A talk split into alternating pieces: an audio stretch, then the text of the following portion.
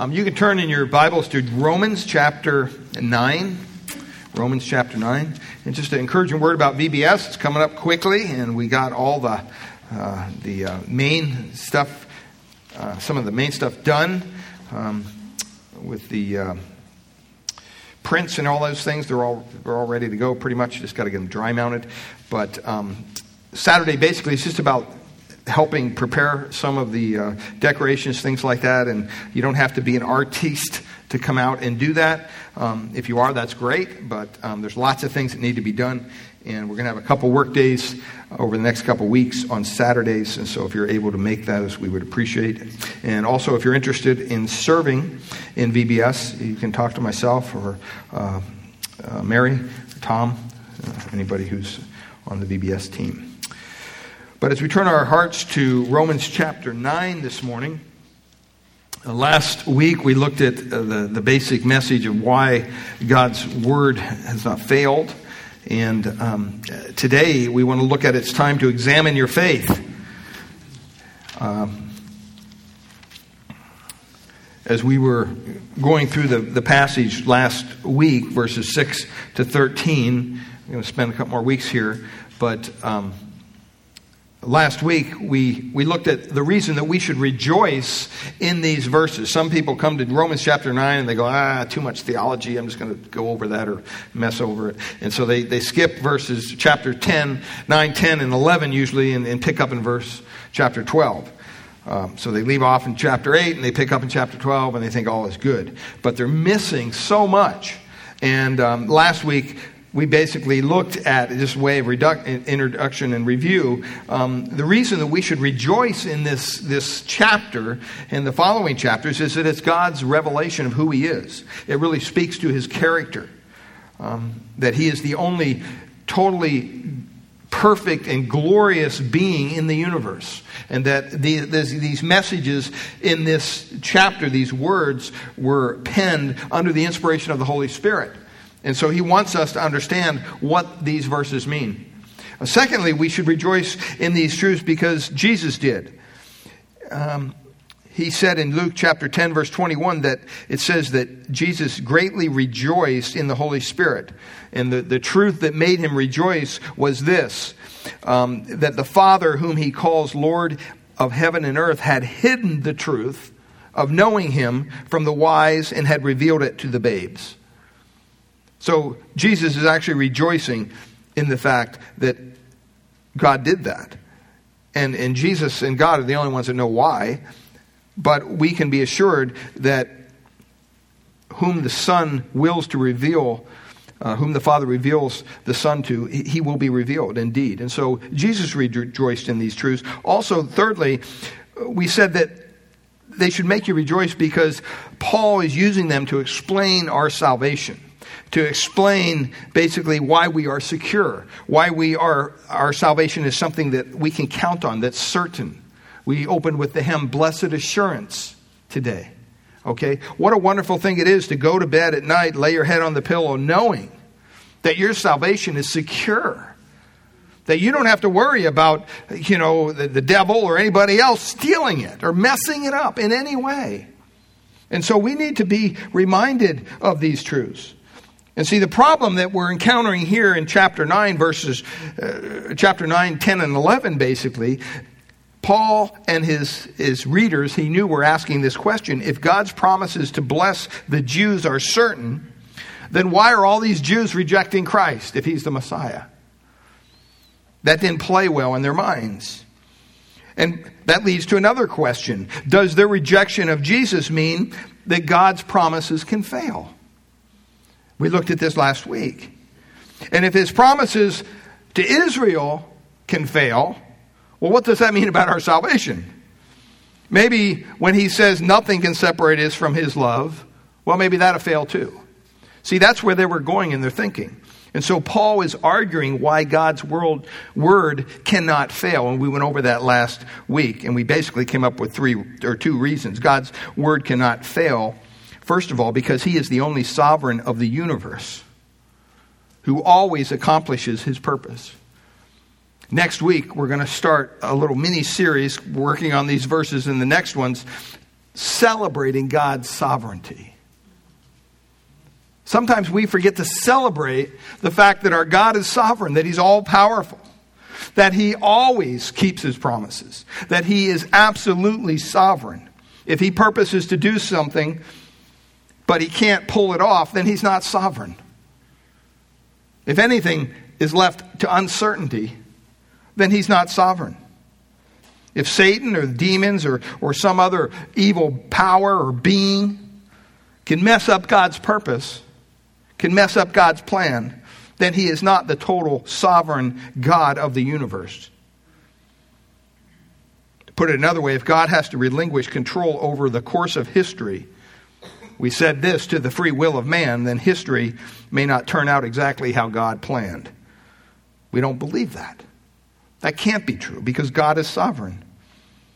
For God's promise to hold true that absolutely nothing can separate us from His love that is in Christ Jesus, God has to be able to carry out His sovereign purpose in spite of all the attempts of Satan, wicked sinners to thwart it. God's sovereignty means that He is free to plan, to choose, and to carry out His plan. And no one is able to thwart His plan. That's a wonderful truth. Secondly, God's word of promise to the Jews cannot fail because he always accomplishes his purpose through his free choice through a remnant according to his grace. And we looked at four things that Paul taught us last week. God always accomplishes his sovereign purpose through his choice of a remnant, and we saw that in, in Israel. God accomplishes his sovereign purpose through his power, not through man's ability. Key point. Thirdly, we saw where Paul taught us that God accomplishes his sovereign purpose through his free choice. We may not like his choice, but guess what? You're not God, and neither am I. He gets to choose whoever he wants, he gets to plan whatever he wants. Why? Because he is absolutely holy in his choices. He's absolutely perfect. He can't do anything wrong. God is holy. Fourthly, we said that God accomplishes his sovereign purpose according to his grace. Grace is something that we, that getting something that we don't deserve, unmerited favor. Mercy is God withholding something that we do deserve, his judgment.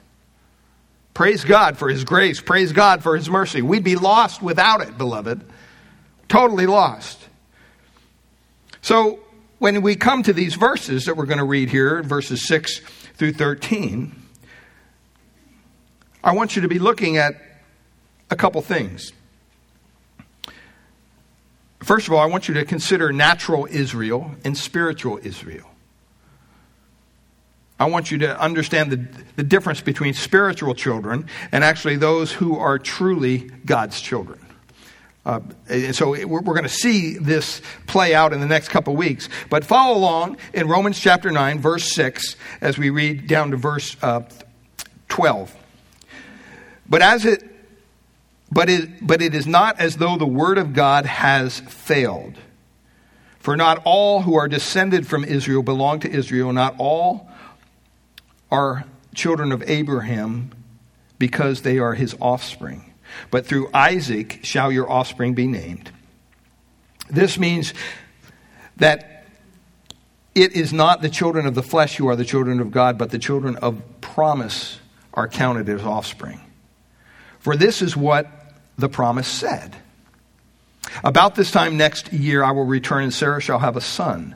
And not only so, but also when Rebekah had conceived children by one man, our father Isaac, our forefather Isaac, though they were not yet born and had done nothing either good or bad, in order that God's purpose of election might continue, not because of works, but because of him who calls, she was told, The older will serve the younger, as it is written, Jacob I loved, but Esau I hated. The distinction between natural Israel and spiritual Israel, the distinction between those who seem to be spiritual children and those who actually are, is very critical. It's critical to understanding the text that comes next in Romans. But in order to see it, you almost have to step, step back, take a step backwards, and see what Paul is saying. Because he's really dealing with a problem here faced by himself and the other earlier evangelists of the church, the preachers of the gospel. What faith mainly did the original Christians come from? Jewish. They were Jewish. And so they are naturally being, they, they, they are naturally, they began obeying this great commission that Jesus gave them. And who do you think they witnessed to first? Probably the Jews, probably their own families. Jewish family members, Jewish friends, Jewish neighbors. And so the promises of the Messiah were to Israel. And since Jesus of Nazareth was the Messiah, according to their belief and understanding, Israel should have been willing to embrace the Messiah. It kind of makes sense. But guess what? Israel as a whole did not embrace the Messiah. And as time went on, the people who were becoming Christians and the largest number of emerging Christian churches were not from the Jewish background.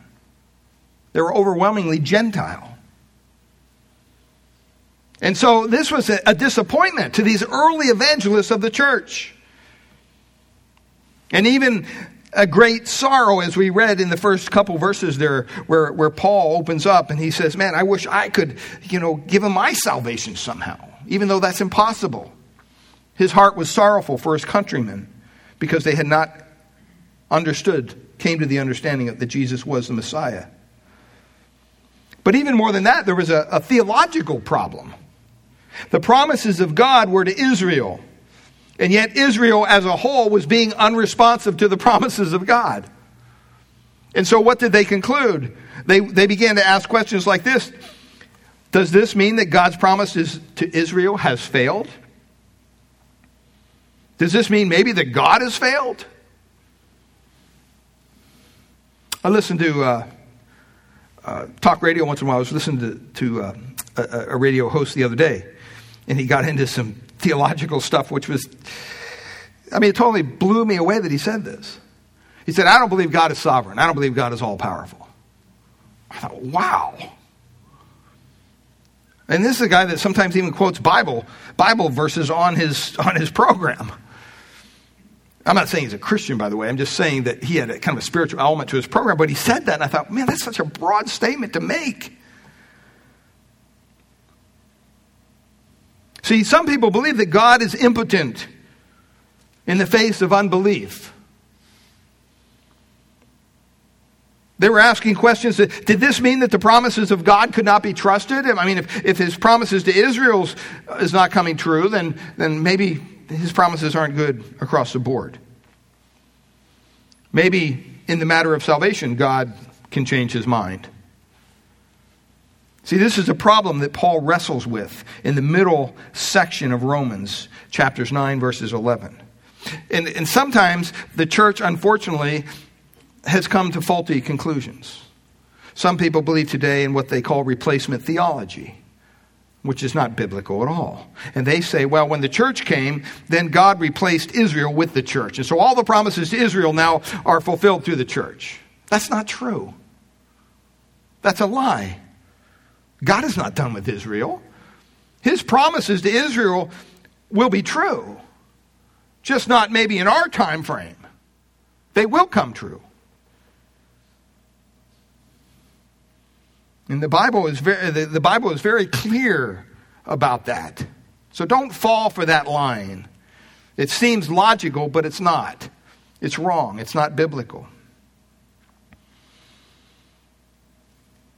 And there's been different arguments that people raise up to this.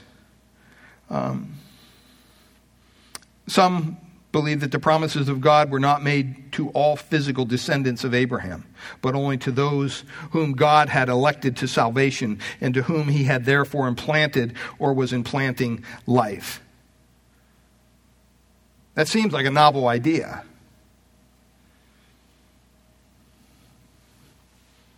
See, not all Israel was true Israel.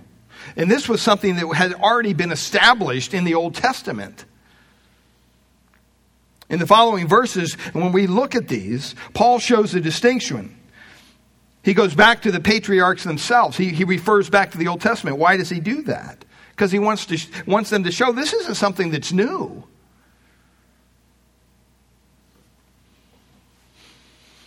Every Jew was aware of the contrast made by the prophets between the nation as a whole and the remnant. I mean, even in the declining days of ancient Jewish history, when they overthrew the northern kingdom, the Assyrians did in 721 BC, and the destruction of the southern kingdom by the Babylonians in 586 BC. I mean, it was very clear, even way back then, that entirely pretty much the nation of Israel was apostate. There was something wrong. Only a few Jews gave any indication of being among God's genuine people. That's why they came under the judgment of God. And it was the same way when Christ came on the scene. The nation of Israel as a whole was going about its business, but they didn't have any true faith. And just as most people today, both Jew and Gentile, we do the same thing today. There's just individuals who are sincerely Christian, truly converted people. Back then, you think of Mary and Joseph, Elizabeth, Zachariah, Simeon, Anna. It says in Luke chapter 2, verse 38, that they were looking forward to the redemption of Jerusalem. They haven't given up on God. And when Jesus appeared on the scene to begin his public ministry, he too made that distinction. In fact, one of the earliest things recorded of him is in John chapter 1. Look over there with me. John chapter 1, verse 43. John chapter 1, verse 43. We're told here how Jesus called Philip to be one of his disciples and how Philip immediately found his friend Nathanael. Look at what it says here, beginning in verse 43 of John chapter 1. The next day, Jesus decided to go to Galilee. He found Philip and he said to me, Follow me. Remember those words, follow me. Verse 44 Now Philip was from Bethsaida, Bethsaida, uh, the city of Andrew and Peter. Verse 45 Philip found Nathanael and said to him, we have found him of whom Moses in the law and also the prophets wrote, Jesus of Nazareth, the son of Joseph. In verse 46, it says, Nathanael said to him, Can anything good come out of Nazareth? And Philip said to him, Come and see. And Jesus saw Nathanael coming toward him and said of him, Look at what he says of Nathanael Behold, an Israelite indeed, in whom there is no deceit. What was Jesus saying? He's saying, wow, here comes a true Israelite. He's different. He's different than the rest. He made a distinction. He wasn't saying, oh, all, all Israel's. No. He said, this, this man's different. He's a true Israelite. And that's the distinction here that Paul is making in this chapter. In chapter, and back to Romans chapter 9. So we shouldn't overlook the fact that Paul has already begun to make this contrast in the book of Romans. We saw it all the way back in the second chapter when we were going through that. He was trying to show that even highly moral and religious Jews need the gospel, just like the Gentiles. He didn't make any distinguish. He said because they're neither the law, which they fail to keep, nor in that case, he specifically was talking about circumcision, the outward mark of the covenant people of God. That can't save you. Circumcision, just like every other religious ceremony, has value only if it corresponds to the internal transformation. It'd be like if you came up to me and said, Hey, I want to get baptized. My first question would be what? Why? Well, because my mom did it. Eh, wrong question, wrong answer. Well, because I want to be saved. Er, wrong answer. See, we don't baptize people here in this church because they want to get saved, because baptism doesn't save you. All baptism is, is an outward sign of an inward change. And what they did early on in the church was they would do baptisms out in the public, the river, or whatever. A lot of churches still do that. I was baptized in a creek in Pennsylvania. The end of March, April, I think it was. Still snow on the ground. If I wasn't saved when I went in that water, I definitely was saved when I got out because that was cold water. but what was it? It was a testimony to people who were gathered there watching. Well, this, this person's making, there's a change that happened, and he wants to follow Christ now.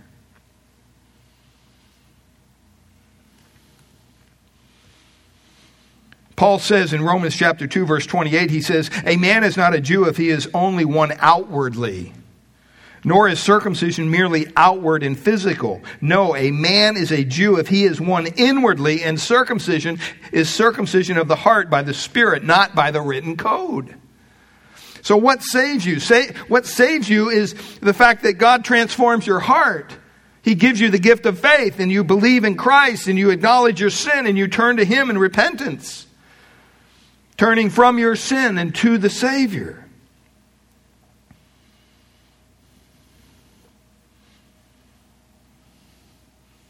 I mean, how could it be any otherwise? I mean, God doesn't only deal with our appearance, right? That's a truth that was taught in the Old Testament. God looks at what? Not the outward, but the inward. So God is not deceived by ceremonies. He's not deceived by you coming every week and sitting here in a chair and listening to a sermon. That doesn't make you a Christian. So, what is required? What is required for one to be a true Israelite? And in our day, a true believer? We've already looked at a long list of things that are not required. Do you remember? At least things that do not in themselves make one a true child of God. They're listed there for you if you weren't here in verses 2 through 5. He talks about the adoption. He talks about divine glory. He talks about receiving of the law. He talks about temple worship. He talks about promises. And then he talks about the patriarchs. What were they? They were privileges that the Jewish people were given by God. And they were important spiritual privileges. Just like being born in a Christian home is an important spiritual privilege. But being born in a Christian home does not make you a Christian. They do not bring salvation in and of themselves. Not even being in the line that produced the Messiah is advantageous for salvation. That doesn't make you a Christian. See, there's only one answer. And Paul has already developed it fully in the earlier parts of this letter. We know what it is. It's what? It's faith. It's saving faith in Jesus of Nazareth as the Son of God and as your Savior. It is belief that Jesus died in our place, taking our sin upon himself, and that by faith in him, we're delivered from that punishment that we deserve because we have transgressions and sins against God. And instead, we're counted as righteous through the righteousness of Christ not our own. We don't have any righteousness in and of ourselves. So the true Israel of the Old Testament, what did they do? They looked forward to Jesus' coming. They believed on him whom they had not yet even known. The true Israel in the New Testament, what do they do? They look back in time. They believe on him who has come and whom they do know. And Paul's chief example here from Romans 4 was really Abraham. I mean, Abraham in the Old Testament was not saved because he was circumcised. Because he was declared, it says, to be righteous before God. God made that declaration in Genesis 15 6. And that was years before he was ever even circumcised. You can't say Abraham was saved by keeping the law. Because no one, not even Abraham, is able to keep the law perfectly and fully. The law brings only wrath, the law brings only condemnation. The law was given to show us our inadequacy and our sinfulness before God. And besides that, the law was not even given until after the time of Moses. And that was 400 years after Abraham's time. Well, how then was Abraham saved, you might ask? It was by faith, which is what made Abraham a true Israelite.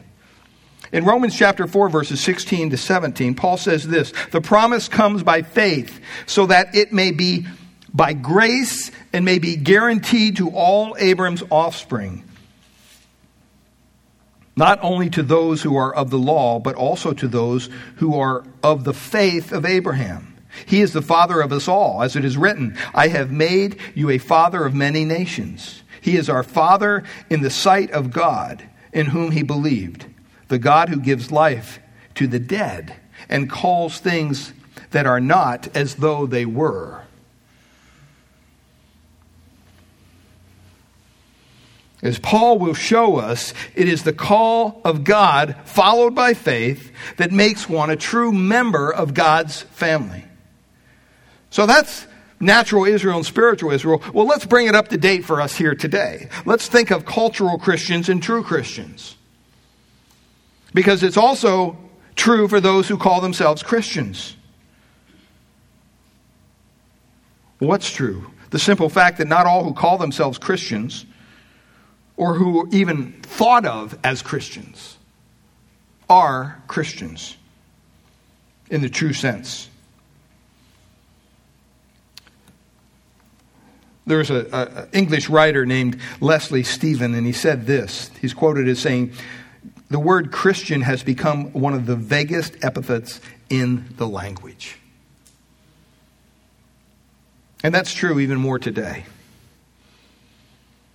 I mean, when you stop and you think about it, to many Jews, the name Christian is nearly synonymous with Goy or Gentile. So that for them, the world is divided basically into two great parts the Jews and the what? The Christians. Other people speak of Christian nations. Well, what do they mean by that? They, they usually talk of the, the Western nations. Used to be Europe. Now it's kind of the United States, Canada, maybe.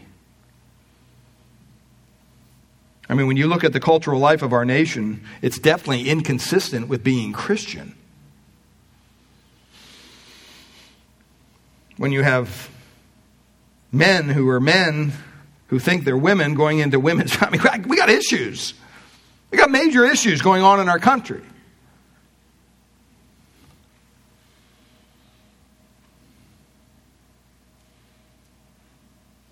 See, only a small portion of people in some of these countries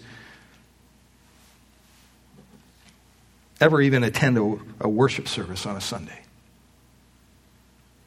I mean, think of the population of our, our area. What are most people doing this morning? Going to the mountains, going to the beach, going to. I get it. They work hard. They want a day off. I understand that. But a lot of those people, if you ask them, they'd say, Oh, yeah, I'm, I'm Christian. See, what's happening? Obviously, it is a case of, of, of, there being many who bear the name Christian, beloved, but are, they're not actually Christians. Well, what is a true Christian? That's what we want to ask ourselves. What is a true Christian? The name itself gives us a clue. It literally means a Christ one. Christian, a Christ one. The first time this name was used, it was used in Antioch of, of Syria in the early days when they began to expand the gospel beyond Israel and the Palestinian area there. Now, if you know anything about Antioch, it was a immoral place. It was not a good place to be. It had several great temples, and they had all this cultic prostitution, sexual immorality going on. The moral tone of the city, one writer says, was so bad that Antioch had become a byword for depravity in the ancient world.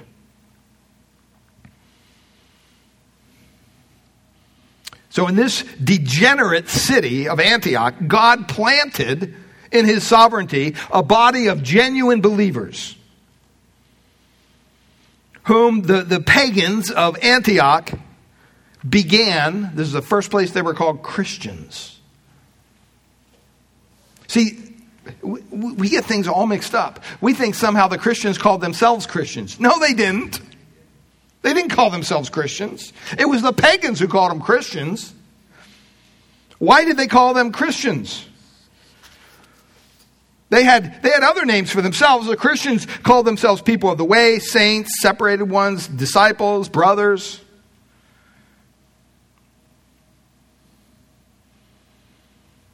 Jews did not call them Christians because Christ means Messiah. And the Jews would never have called the sect of the Nazarene by that name. See, the believers were first called Christians by the heathen. And they were called Christians for obvious reasons. Because they really enveloped Christ himself in their lifestyle. They were followed so closely after Christ that the pagans could hardly think of someone who was of that bent as being somehow not a follower of Christ. They had to think of Jesus. They had to think of the Nazarene. Why? Because they're, they're, they're following his ways. They were Christ's people. Well, what does that mean? First of all, Christians believe in Christ. It's there in your outline. Christians believe in Christ. The Christ of the early Christian community and of all true Christians everywhere is the Christ of the New Testament, which means that he's the Son of God who became a man for our salvation. This is the one on whom believers believe and call themselves Christians. Moreover, this belief was more than just a intellectual conviction, you might say. Um, faith or belief has basic three elements. First, it is the intellectual. Obviously, you have to understand who Jesus is, what he's done for you. That's why we go out and we preach the gospel because we want people to hear the good news. But secondly, there's kind of a call it the warming of the heart. In other words, somehow you're being moved by Jesus' sacrifice on their behalf. They hear the gospel message, and you know what? It connects with them. They say, wow, that, that's incredible that somebody would do that for me. And thirdly, there's the aspect of personal commitment. And probably this is the most important part of all. It means giving oneself to Christ, giving oneself to Jesus, becoming His, taking up His cross, becoming His disciple. See, this is what these believers in Antioch had done. They had followed Christ full heartedly, and, and people saw it very clearly. So when people saw them, they thought, that's a Christian. they had committed themselves to Jesus so thoroughly that the pagans who looked on them said, they are Christ ones, they are Christians. So you have to believe in Jesus, you have to believe in Christ. Secondly, Christians follow Christ. And this is kind of a second characteristic of these first Christians in Antioch. And it should be, a, it is a characteristic of all true Christians throughout history. It basically boils down to a matter of commitment. I mean, when you, when you call yourself a Christian, you're a follower of Jesus Christ. You follow Christ. If they believed on him in a saving way and not merely by some abstract intellectual assentment of his deity, then they began to follow after him. And they began to do what he laid out for them to do. That path is, is, is a path of obedience. See, you can't come to Jesus as Savior and then say, well, I, I just want the salvation part. I don't want the Lord part. Now, the church beats up on that. Oh, that's Lordship salvation. You know, that's not biblical. Yes, it is. You can call it whatever you want. It's impossible for you to come to Jesus as your Savior and not your Lord. Because it's, it's one and the same. You can't, you can't separate Christ out like that for your own convenience. And that's what the church has done for ages. And that's why the churches are full of people who call themselves Christians. They're not living the Christian life. So then we give them another title that's not biblical. Well, they're backslidden. What does that mean? They're carnal. No, they're probably not converted. They're probably not even a, a true believer. They think they are. And the church piles accolades on them, so, so that helps them in their disbelief. See, this path is a path of obedience. And as you walk along the path of obedience in the Christian life, when you're truly converted, you become increasingly more and more like the one you're following. Doesn't mean you're perfect. None of us are. Most of us have a long way to go. Trust me. If you don't believe me, ask my wife. She'll be real honest with you. But the, the, the, point of the fact is, is that you know what? I'm not the person I was before. I'm not the person I was even last week. I'm continually being renewed. I'm continually growing in my Christian walk, in my Christian commitment to Christ. I'm continually desiring to follow Christ. That's what a true believer does. And that's a very important dimension that unfortunately is not being taught a lot today. To be a Christian means to believe on Jesus, surely, but it also means to be following after Jesus and becoming more like him each and every day. Well, thirdly, not only do we believe in Christ, we follow Christ, but we witness to Christ. And I think this was very clear in Antioch. It was very apparent that Jesus was their Savior because that's all they were talking about. they couldn't help but talk about the Savior. The name of Jesus was constantly on their tongues. The good news of the gospel constantly was on their hearts. The glorious message of His glory was in the forefront of their minds all the time. They were always looking for others whom they could tell about Jesus Christ. They were always praying, they were always working how to better their witness so that others might be saved. I mean, that is so significant in this respect that the first great missionary movement of the church began where? Right here in Antioch. Why? Because they were so on fire for the Lord.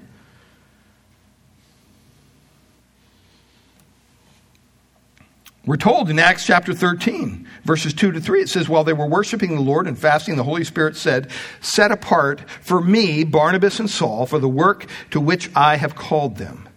So after they had fasted and prayed, they placed their hands on them and they sent them off.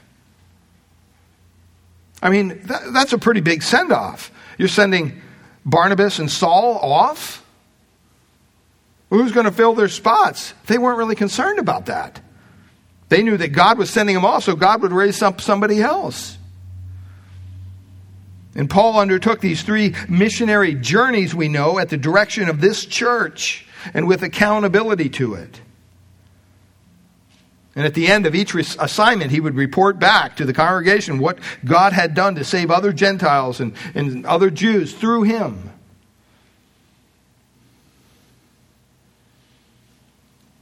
I mean, that's why we not only support missionaries, beloved, that's why we encourage people to go on mission trips. I mean, it's easy to put a check in the, in the, in the till, you know, and say, yeah, I'm going to support this. It's, it's a whole other commitment level to say, you know what? I'm going to go see this firsthand. Because I, I, guarantee you, it will, it will radically change your view of your life, of, of who God is, of the need for the gospel to go out. I can't emphasize that enough. It's, it's so important. And Jesus himself, don't forget, Acts 1 8, he tells us, you will receive the power when the Holy Spirit comes on you. And you will be my witnesses in Jerusalem, in Judea, and Samaria, to the ends of the earth. Are you witnessing for Christ? I pray you are. I mean, we had a wonderful turnout at, at when, when Dave did the Way the Master class. We're going to do another one in the fall.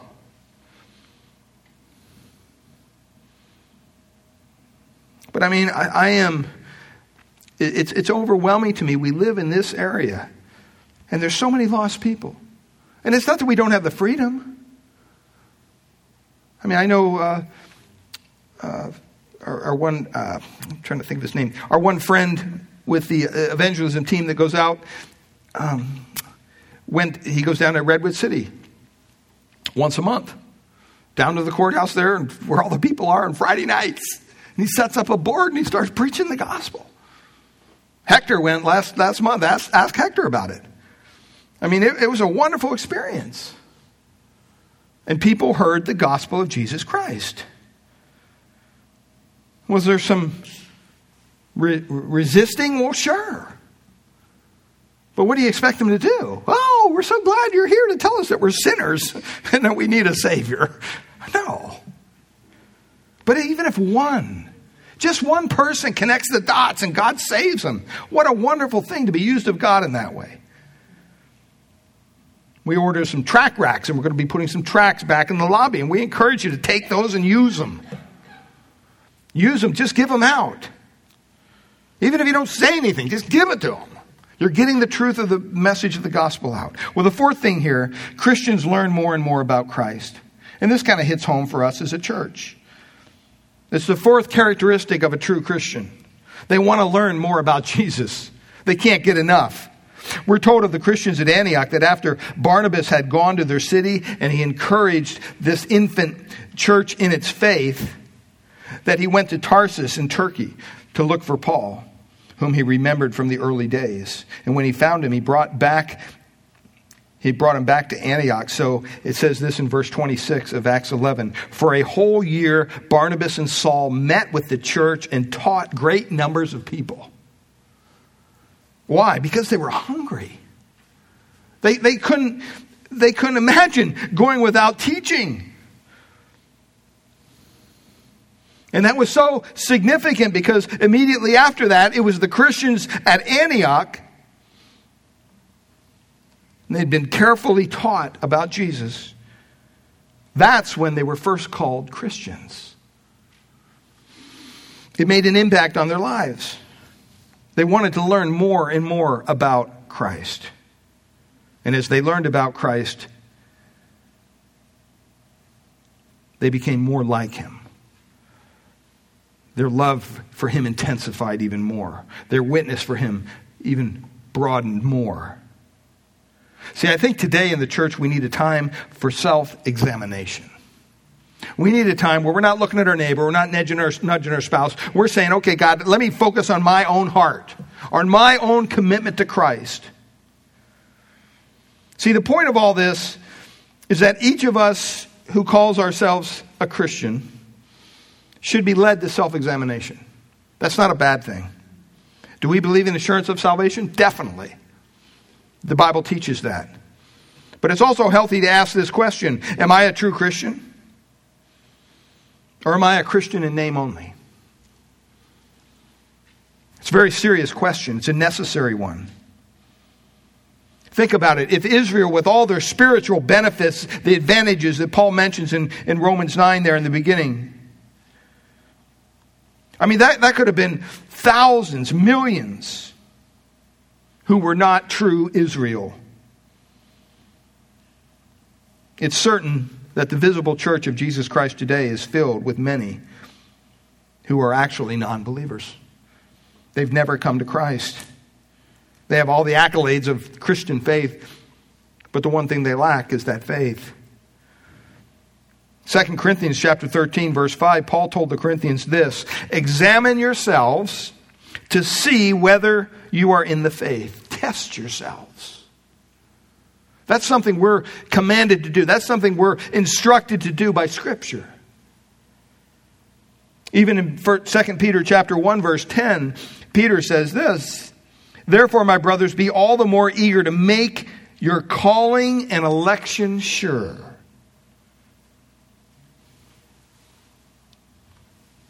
Well, how can we test ourselves? How can we be sure? How can we make sure that we are true Christians?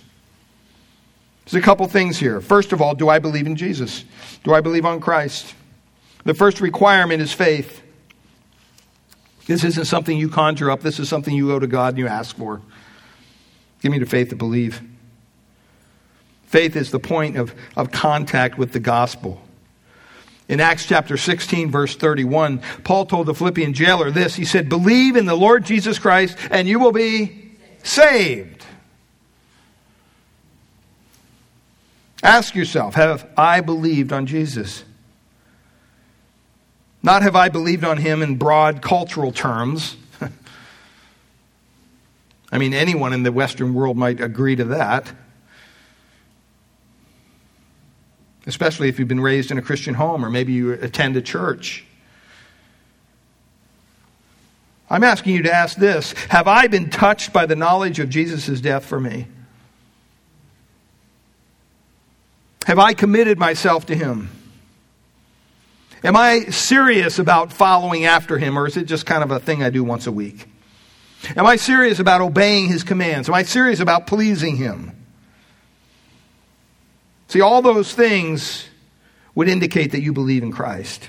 Secondly, are you following after Jesus? The first question obviously leads to the next. Am I actually a Jesus follower?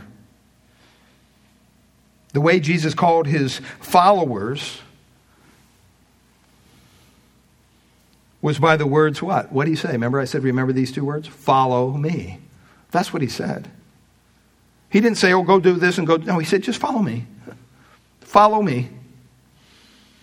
Become like me. Allow your life to be like my life. And when they did follow him, what happened? Their lives were radically redirected. I mean, in the Gospels, we see people who were fishermen, making probably an okay living at it. But when Jesus said, Follow him, they began to follow Jesus, they became fishers of men. One was a tax collector. Probably a pretty profitable job in his day. But after he had followed Jesus Christ, he became concerned more with the currency of heaven than the currency of the earth. See, nobody who has begun to follow Jesus Christ has ever been entirely the same or walked in the same path afterwards. That's just a misnomer. Are there a lot of people that profess Christ? Yes. We all have people on our list, our prayer list, that we're praying for that maybe walked an aisle, raised a hand, came to Christ. Now they're living in the world and they're living in sin and they deny Christ. How do you explain that? Simple. They were never saved. It was an emotional response. It was an outward obligation that they fulfilled. I mean, look throughout Scripture. Of, I mean, see if you can find somebody who, who was a genuine follower of Christ, who their life was not life was not radically transformed.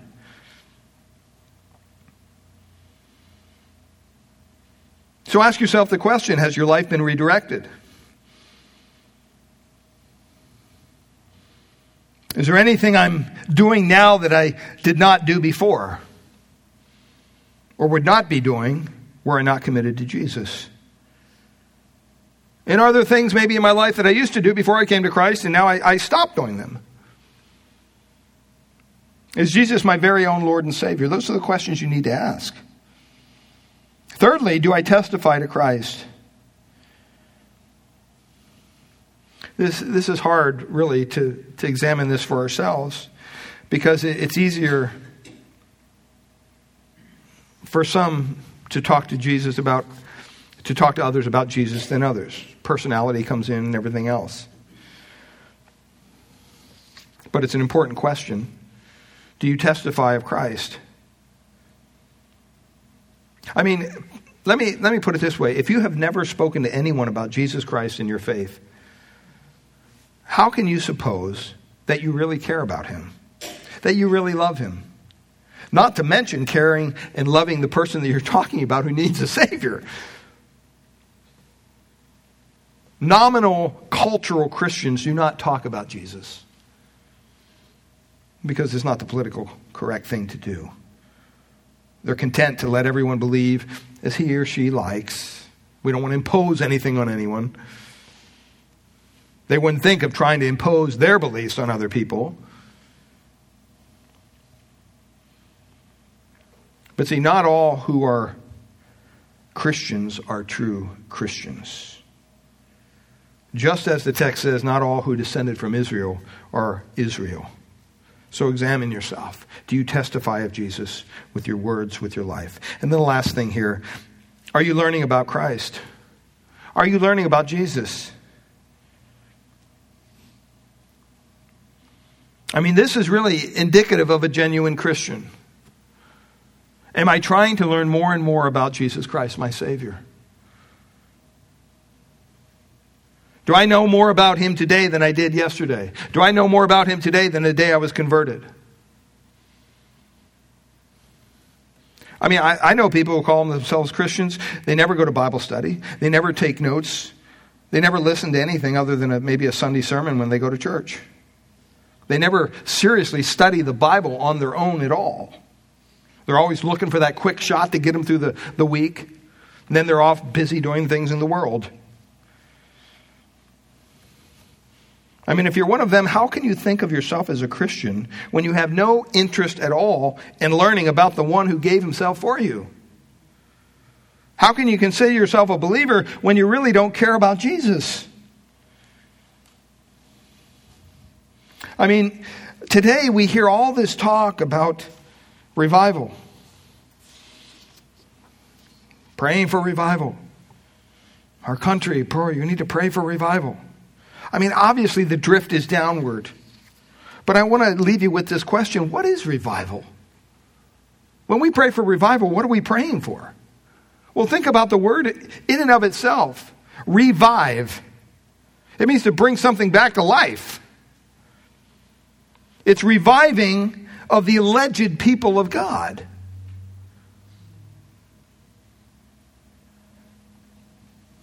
And it's always preceded by an awakening in which many who thought themselves to be true Christians come to the right senses. They're convicted by the Lord and they recognize that they are not new creatures in Christ and that all is not well with their soul. And so they fall to their knees and they ask God for forgiveness. See, beloved, revival begins in the church, not in the world. We got it backwards. It begins with people like you and me. I mean, do we need revival? Definitely. But I don't see it happening. I want it to happen. But if it happens, it has to begin right here, right in our own heart. I encourage you this next week to Look up a song by Keith Green. I mentioned this once before. It's called Asleep in the Night, I think. It's a wonderful song. And it, it talks about the lethargic nature of the church today.